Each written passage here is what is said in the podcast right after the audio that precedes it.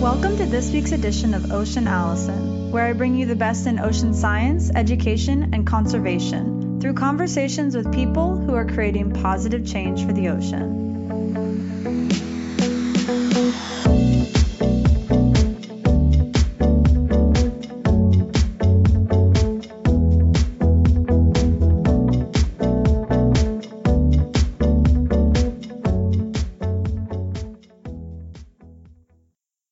This week's podcast episode is brought to you by you, the listeners. A big thank you to everyone that's contributed a dollar or more per episode via my subscription-based funding platform at patreon.com slash oceanallison. For those that haven't, visit patreon.com slash oceanallison to watch my video and learn more about how you can help keep the podcast episodes coming. The Ocean and I greatly appreciate your support. And now to this week's episode. This week's ocean advocate is Sarah Chin. Sarah is a marine physiologist at Sonoma State University studying both the lives and deaths of California's sea otters. Hi, Sarah. Welcome to the show. Hi, how are you? Thanks for having me. Yeah, very good. And I'm glad to have you on the show today. I've been actually wanting to have a sea otter scientist on the podcast for quite some time now and, you know, was unable to really connect with the right person thus far, but listeners, you might remember I had Sean Bogle from Eyes on Conservation and studying the endangered vaquita in Mexico on the show a few weeks ago, and I was chatting with Sean and brought up that I've been looking for a sea otter scientist to have on the show, and he said, well, actually, you know, I might I might actually know someone, um, and he introduced me to Sarah, who happens to actually be his girlfriend, so um, yeah, that that's how Sarah's on the show today, and Sarah and I connected, and she sent me her most recent published paper about sea otters, and I thought she was a perfect fit. So part of the reason that I've been wanting to have a sea otter scientist on the show is because, I mean, to be honest, they're kind of everyone's favorite marine mammal. You know, when you ask most people, what's the first word that comes to your mind when you think of a sea otter, they just immediately think cute. You know, they're they're very charismatic ocean animal. And so I think that people are really interested in sea otters and care a lot about them. And so, you know, in trying to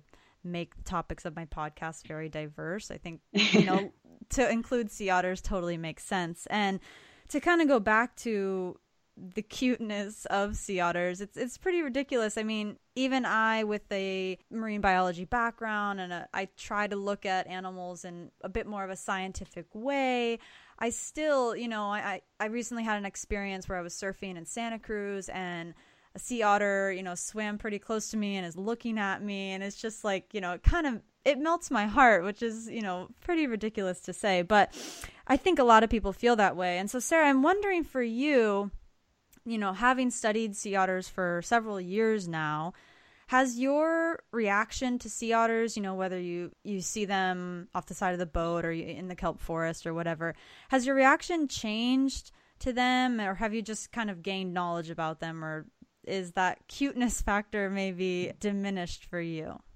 So that's that's a really good question, and, and you kind of hit a lot of sort of almost hot topics for some sea otter biologists. So in terms of answering your question, it, it's a little bit of both. Like they, the one of the really great things about sea otters is that people think that they are so darn cute, and that really helps them as a species because people like looking at things, or they like to invest time in things that they think are cute. And, you know, it, it may not actually be the best way for, for people to really think about animals, but it draws people in. And that's important for sea otters because then people pay attention to them. And that's important because sea otters are a threatened species.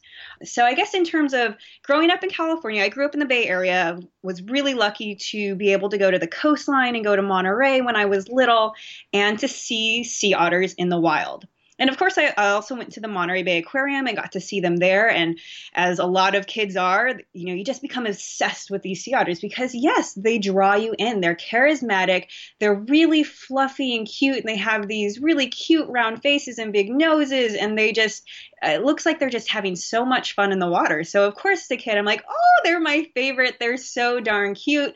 But as a really young child, like I think it was in sixth grade, my teacher, just her thing was marine mammals. So we did book reports. Every kid had to pick some marine mammal and do a report on them. And so I picked sea otters. And from that, from this really young age, I got to, you know, I, I, I went into the magazines, I went into textbooks, and I really got to learn about sea otters more in depth, just more than, you know, watching them, what looks like them playing in the water and hanging out in the kelp forest. And so I got to learn about them. And then I learned this concept of keystone species, which is, you know, the sea otters in particular are keystone species in the kelp forest, which means that they play this really important, critical role in the habitat, in the ecosystem, where without them, the ecosystem would pretty much fall apart. And, and that means things like, in the case of a kelp forest, that species diversity would go down, species richness would go down, so there wouldn't be as many fish species. And if you like to dive, you wouldn't see as many invertebrate species like the sea slugs or the sea stars and things like that without sea otters, because sea otters play this really crucial role in feeding on sea urchins, and sea urchins are really ravenous predators on plants, and so they really like to eat kelp, and without sea otters eating them, they end up eating all the kelp. So anyhow, I learned about this really important concept in ecology about keystone species. So at a young age, started learning more about sea otters. It, it may sound cliche, but yes, sea otters were my favorite animal growing up, and and then once I graduated college, I started doing some field work. I just kept thinking, wow, one day, if I can get there and I keep doing this, I really want to work with sea otters. And so lo and behold, uh, my dream came true. And I got to work with um, with sea otters. And it was incredible and amazing. And just to actually be able to, for my job, just to observe these guys in the wild. And from working with some great sea otter biologists, I learned so much more about them. So, and this is this is sort of where you get into this controversial topic of, you can't call sea otters cute. You hear you hear some biologists saying that, because even though that is sort of like the commercial value and sort of the popular thing that people, when they look at a sea otter, oh, it's so cute, look at it, it's playing, et cetera, et cetera. As a biologist, when you study them, you get to know what their behavior is. It may look like they're playing and rolling around in the water, but what we actually know what they're actually doing. And then we know a little bit more about them because we're watching them quite a bit. And so we see, like, they're not just a cute face. They're a lot more complicated than that.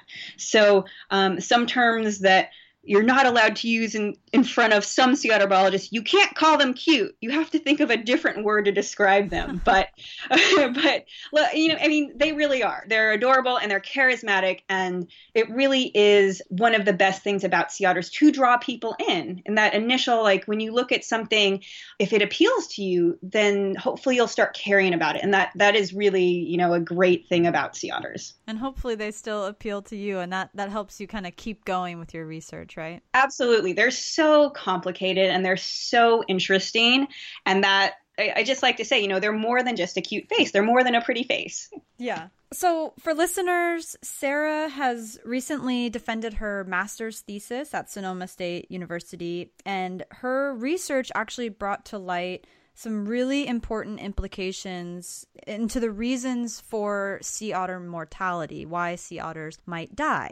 And this has been really important because for a while, scientists and, and the public in general have been kind of confused as to why sea otter populations off the California coast haven't been bouncing back to the numbers that were kind of expected or projected. And so before we get into talking about Sarah's master's research and, and the findings that she found out about why sea otters are, are dying, I think it's important for us to talk about the history of sea otter populations.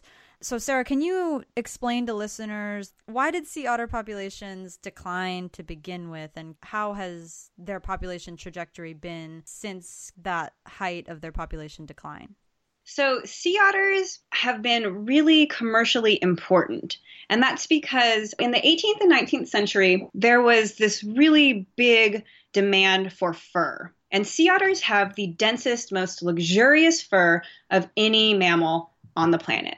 They have about anywhere between like one hundred thousand and a million hairs per square inch covering their body. So to put that into a little bit of context, if you can imagine all the hair on your head smushed into just one square inch of space. That's how much hair a sea otter has on its body. Their fur is just so dense. And so there was this demand for this really, you know, just luxurious fur to make into fur coats, hats, mittens, things like that to keep people warm. Um, so in the eighteenth and nineteenth century, primarily it, start, it was started by Russians to commercially hunt sea otters and other fur-bearing animals such as other weasels and fur seals. And this fur trade really decimated the sea otter population. And just to kind of back up, Um, historically, the sea otter population ranged from Japan, the islands just north of the main island of Japan, through Russia, through the Aleutians, so heading towards Alaska, through Alaska southeast, and then the entire coast of North America, south to as far as Baja. So that was the historical range of sea otters. And now, because of the commercial fur trade, the population has been fragmented. So just currently there is a sea otter population found in Russia, the northern sea otter, which is found through the Aleutians, Alaska, Canada, Washington. And then I studied the California or southern sea otter.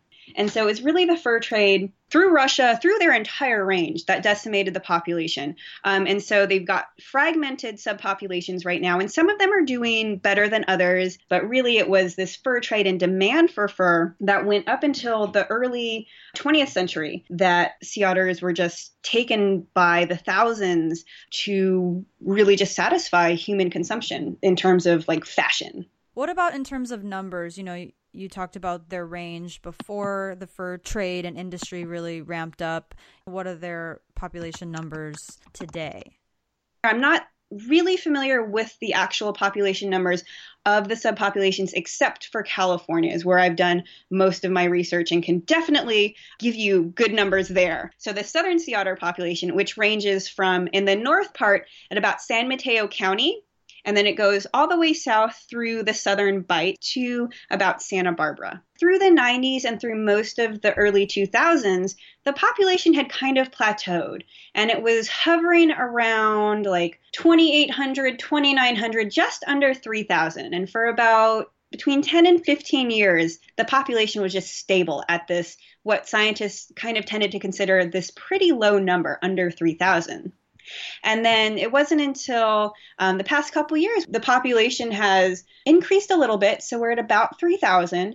And the last population census was just over three thousand ninety. So it's about thirty-one hundred. And that's an important number. thirty ninety is the number that the southern sea otter population needs to be at for three years in order to be considered to be delisted from the threatened species list by um, U S Fish and Wildlife. So that's an important number, and we've done that for one year. So hopefully for the next couple years, sea otter populations will keep growing and be at least at three thousand ninety. But we've seen population kind of fluctuate. However, it's hovered around three thousand for about the last decade, give or take. And that's great to hear that the population is actually increasing some each year.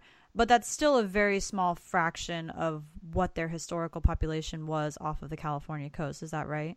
Exactly. Yes. So one of the big concerns about sea otter recovery in California was that why wasn't the population growing at these really high growth rates that you see in other areas that sea otters have just either been reintroduced or have migrated back to? So if they were extirpated from an area before, and then they made their way back, then we, in a lot of places like in um, British Columbia and places in Alaska, you've seen that once sea otters come back, their population tends to increase on the range of somewhere between fifteen and like twenty-five, almost thirty percent for quite a few years, you know, and, until population sort of stabilize. And that has to do with uh, mostly food availability. And so we never actually saw that in California. So even um, when sea otters started coming back from the fur trade, we never saw an exponential population growth like that. And so that is sort of the big core question with southern sea otter recovery is like, why don't we see that? What's going on with this population? Because we know it happens. It's very prevalent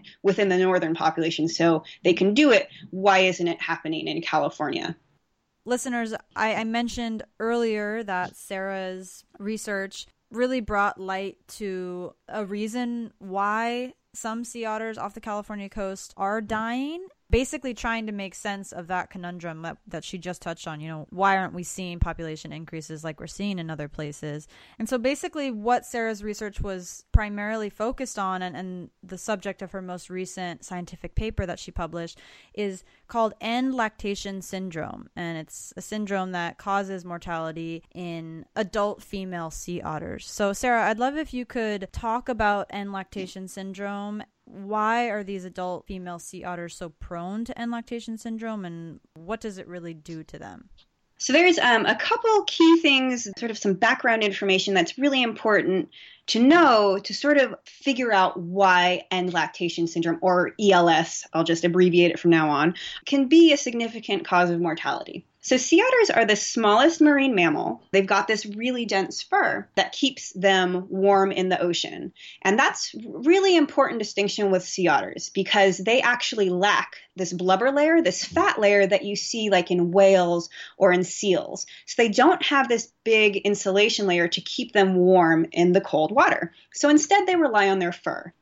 So also to maintain body heat, sea otters have an incredibly high metabolic rate. So they're the smallest marine mammal. They also have the highest metabolic rate, and they also have the highest metabolic rate compared to any other even terrestrial mammal that's a similar size. And so that's really important. This really, really high metabolic rate means that they require a lot of energy just to keep going. And this doesn't even count activity like swimming or reproduction or anything else like that. This is just to keep them going.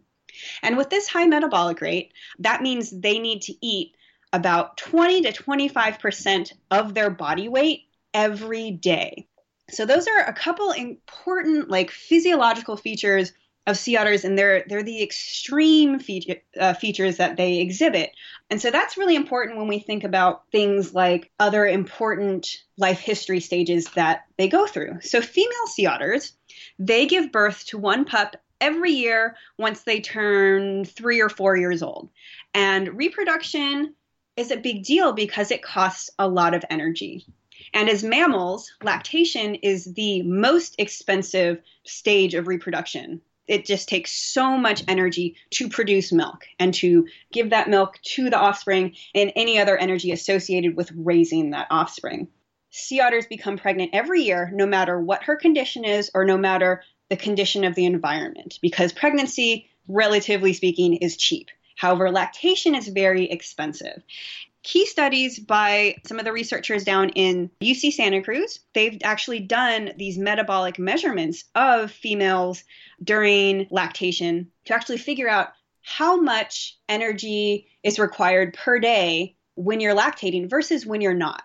Doctor Temetz in Santa Cruz has found out that females need anywhere from like more than ninety percent to upwards of like one hundred eight, one hundred ten percent more calories per day just to sustain herself when she's lactating versus when she's not lactating. Wow. So when we think about that, sea otters already, just in general, have really high metabolic rates. And then when a female has a pup, her metabolic rate more than doubles. So that's incredible. So, so, so how does she compensate for that? She's got to feed a whole lot more. Sea otters feed about fifty percent of their day, of each day. When you're a female that has a pup, you're spending sixty percent of your day feeding. And the most time that a sea otter can spend feeding and still sustain itself in terms of like health and other activities that are necessary is sixty percent of their day. So females are maxing out on the amount of time that they're actually able to feed. They're maxing out in terms of the energy that is needed to sustain the lactation and to care for the pup. And females have to do this for about six months. So they have a pretty long dependency period. And so we've noticed just watching sea otters that towards the end of pup dependency period, females are often really skinny. And that's not a good thing for a sea otter. And it, it can happen really rapidly, because if you need to eat about a quarter of your body weight a day in prey and you're not meeting that requirement, you can get skinny fairly quickly. And so scientists started noticing this, and it was kind of thrown around like, oh, you know, it's it's this metabolic thing that because females have to expend so much energy for lactation that they just get so skinny and they can't actually meet those requirements with food.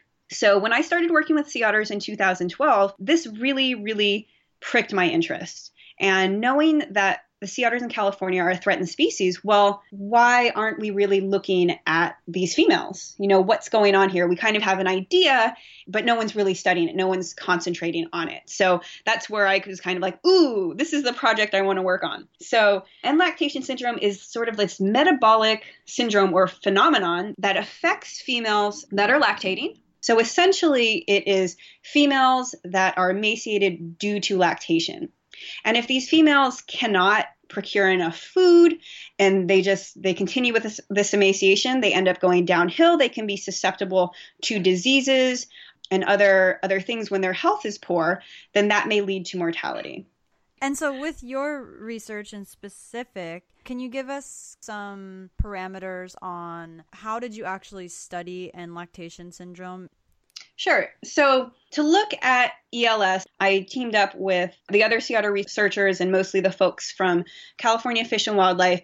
And the folks at California Fish and Wildlife, they actually necropsy every single sea otter that, that dies in California. So they have this great resource and all these great files of these females. So we went through all of these case files starting in two thousand six and going forward from there, looking at females that, that died. And because they do necropsies on them, we had the wealth of information about things like what their condition was, if they had any fat, if they were skinny, did they give birth recently, were they lactating? Some key things that we looked at that were really important for our project, we're looking at mammary glands, we're looking at nose wounds, we're looking at basically the reproductive tract and trying to figure out where this female was. Was she lactating? Was she not lactating? So in all of those sea otters that the Fish and Wildlife Service necropsied since two thousand six that you looked at, what percentage of those sea otters that died was because of end-lactation syndrome? Of the females from two thousand six through two thousand twelve that died in California that were reproductively active, we found that fifty-six percent of them died due to end-lactation syndrome. And that was either end-lactation syndrome as the primary cause of death or a major contributing cause of death, which means that was it was in the top three causes of why they died. Sea otters are, are fairly complicated in that they tend to not die of one thing a lot. Usually they, they have a couple other issues happening that may contribute to mortality. Um, so it's important to look at major causes of mortality. And, and so that's why we kind of just lump them all together. Yeah. But that's a, it's a fairly big percentage of reproductive females that die in California in a population that's threatened. Yeah. And so do you feel that, you know, that's fifty-six percent that you found, it seems pretty high. It seems like for something that maybe the sea otter science community wasn't really recognizing, it seems like, wow, that's a very large cause of these adult females' mortality. Do you feel like, though, end-lactation syndrome is happening more in recent years than possibly before? Or do you feel like it's just something that is now really being discovered and pinpointed in regards to how many mortalities it's causing? That's a really great question. I don't know if we have... We really don't have the answer to that. We can sort of presume a few things. So I definitely think, and I, I know this just even from going through all of those necropsy case files, is that in the nineties, people really weren't looking for this.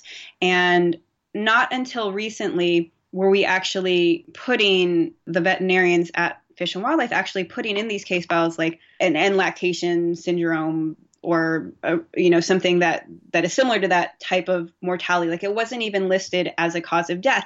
Things that would be listed are like mating trauma or emaciation. Well, what is causing this emaciation? That's, that's really getting down to it. Okay, if you're skinny, you can die because you're wasting away, but what's really causing that? Could it be um, a heart condition? Could it be because you have some other disease, or is it because of end-lactation syndrome? And that was really the key part of keying out, okay, well, these females were healthy otherwise. They didn't show any diseases or parasites.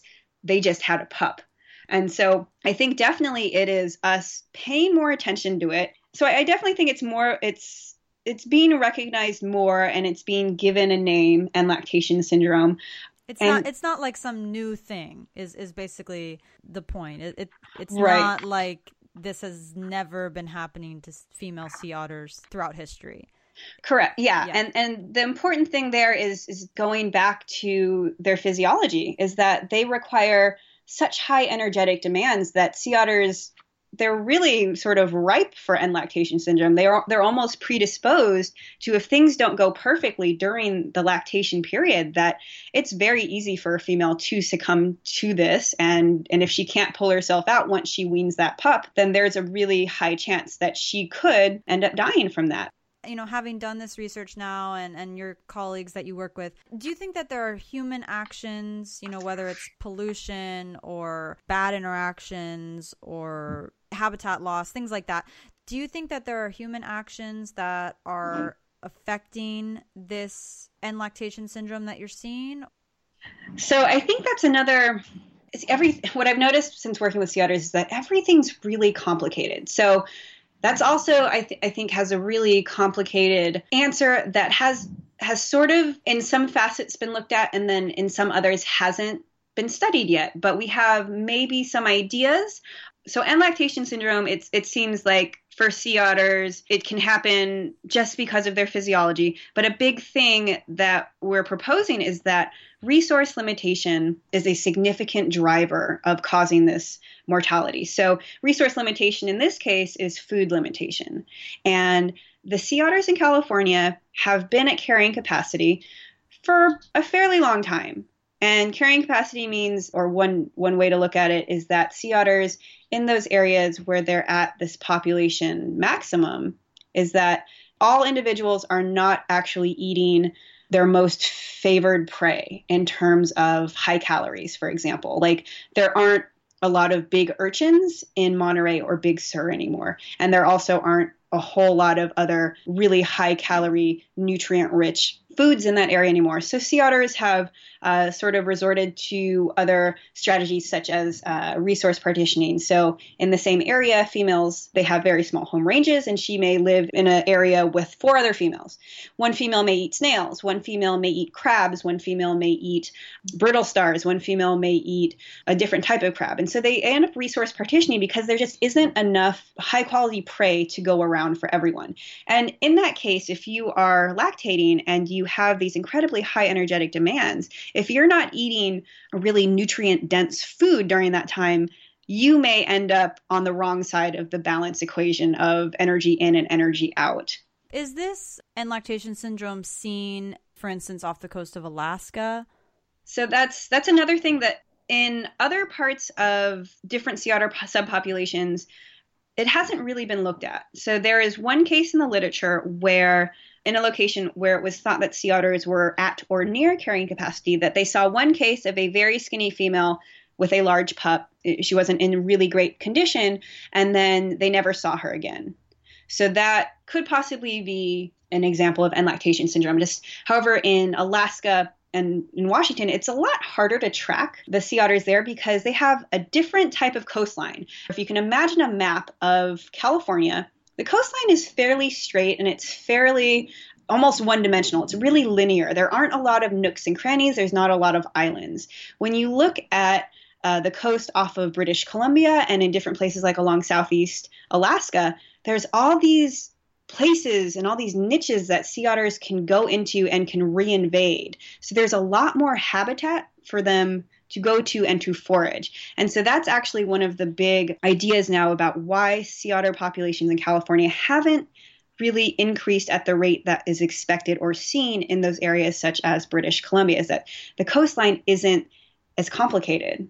And yeah. so there's really not not a lot of resource for them because they're restricted to the nearshore environment because they don't dive very deep. So so they, they kind of have to be really close to the shore. And when there's not a whole lot of coastline because it's not convoluted, then there really isn't much much more for them to do or to go. And you get, you get to carrying capacity and your food resources aren't as great. So at least the sea otters in California, the thinking is really they need to expand north and south in order to increase those population numbers. You brought up sea otters off the California coast kind of needing to expand their range so that they can spread out more and have more resources in terms of coastline and food as well. Just in the last few years, I've noticed that there's been several spottings of the southern sea otter, like off of Laguna Beach or off of even San Diego. Do you and your sea otter colleagues, do you feel like those spottings farther south are kind of fluke occurrences, or do you feel like that's possibly actually sea otters, you know, venturing farther south and trying to seek out new resources in terms of space and food?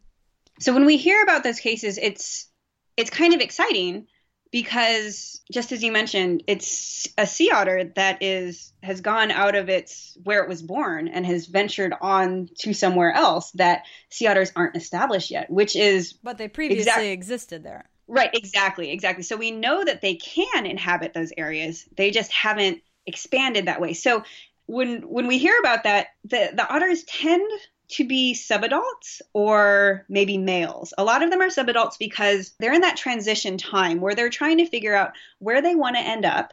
And they don't, you know, they're not reproducing, they're not holding territory. So they have a little bit of flexibility to explore. And so we need that with sea otters. If a male sea otter, he may or may not hold a territory, but maybe, you know, during a certain part of the year, the male may travel and go further north or further south. And so these are kind of individuals that we hope will establish like a, a founder population in a new area. So if, if enough sea otters move into a new area, maybe more sea otters will keep moving. So if it's just males in the beginning, that's not really going to help because they're not actually giving birth to pups. So we need the females to follow them. It's encouraging, but it's also, it, it is likely probably the individual is a subadult that's exploring. We'd like to hear more of these sightings and more than just a single individual going down to L A or San Diego. But, you know, it's it's hopefully a step in the right direction for more individuals to start doing that because theoretically the, the resources, the food resources should be better down there. But again, that also depends on fishery interaction. So I, I didn't exactly touch on that before because food is such an important resource for sea otters. Of course, they're going to compete with people in terms of food.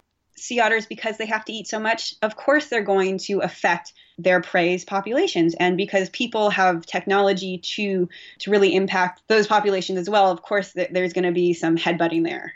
Yeah. So in thinking about what we've been talking about, I'm thinking about the kelp forest off of San Diego's coastline right now. And over the last several decades, those the health of those kelp forest ecosystems have really declined. And that's somewhat similar for a lot of the Southern California coastline. You touched on earlier the importance of a sea otter in a kelp forest habitat and how crucial they are in making that ecosystem healthy. Do you feel that a new founded population of sea otters, for instance, off of the San Diego coastline would actually strengthen the health of a kelp forest ecosystem? Yeah, I think that's definitely an absolute possibility. I'm not sure exactly what's what's causing, you know, health declines in, in the kelp forest down there, but sea otters originally, that was their habitat. And we know, at least in a little bit more north, that sea otters play this crucial role in the kelp forest. So I, I can't imagine why kelp forest also in, in San Diego wouldn't benefit from sea otters. Um, so I think, you know, that, that it could be a great possibility if sea otters ended up going more south. And even other pop, other ecosystems like the uh, the eelgrass ecosystem within Elkhorn Slough, um, it's it's recently been shown that sea otters are keystone species in eelgrass ecosystems, which is amazing. No one anticipated that. And you've got Elkhorn Slough just south of uh, Santa Cruz that is a really impacted area due to agriculture and runoff and even just people like recreation and just people living there. The natural ecosystem had been pretty impacted um, with sediment, et cetera. And then sea otters started really using Elkhorn Slough a lot. And it ended up being that they were actually, they cleaned up the ecosystem. Like the eelgrass beds are just so much more healthier since the otters have come back. So yeah. Sea otters, they really do play this crucial role because they are these top predators in the ecosystem about regulating what goes down the food web. Yeah. And I think, I think that it's such a great example that you can apply to really any kind of predator in the ocean. You, you can think of it as like, okay, this ecosystem isn't doing well. And why would we introduce a predator? You know, it seems almost contradictory, but I think sea otters represent a really great example of you introduce the predator that should be there and it actually facilitates a healthier ecosystem. Right. It balances things out. And if, you know, and if you have the right players in, in the ecosystem or whatever you're looking at, and you, you really understand the natural history and you understand the dynamics, then, then there's way, you know, you might be able to figure out what's going on and to make things better. To kind of summarize, I think what we've talked about today in, in terms of sea otters and their population off the California coast. I feel like from your research about end-lactation syndrome, and I know this happens with research a lot, it basically shows that we just need so much more research. You know, we need we need more research on sea otters. It kind of opens this door to this new aspect of a sea otter's life and death. And I think, you know, for listeners, if any of you out there love sea otters and are inspired by what Sarah and I have talked about today, I think that it's a call to action. We need more information about sea otter populations in all of their population areas. And when I post this podcast episode, listeners, I will be linking to Sarah's research paper that she recently published. Um, you guys can read the abstract of that scientific paper and learn more there. And I will also be linking to some really great sea otter websites that Sarah is going to pass on to me. So you guys can learn more about sea otters, learn more about their biology and physiology and ecology and a number of the other topics that we touched on today, all about sea otters. So maybe when you look at a sea otter, you'll still think that they're adorable and cute, but maybe you'll also think about them in a bit of a different way as well. So Sarah, I want to thank you so much for all of the positive change that you're creating for the ocean. Learning more about sea otters is super important, super vital in helping to understand their population and hopefully help it increase more and more back to its original population size. And I also want to thank you for being on the show today. I, I really enjoyed talking with you. Thank you very much. It was a pleasure. You just heard Sarah Chin, marine physiologist at Sonoma State University, studying both the lives and deaths of California's sea otters. To learn more about the topics discussed in this podcast, visit my website at ocean allison dot com. And to help keep the podcast episode coming, visit patreon dot com slash ocean allison. And tune into next week's episode to hear another conversation between me and someone creating positive change for the ocean.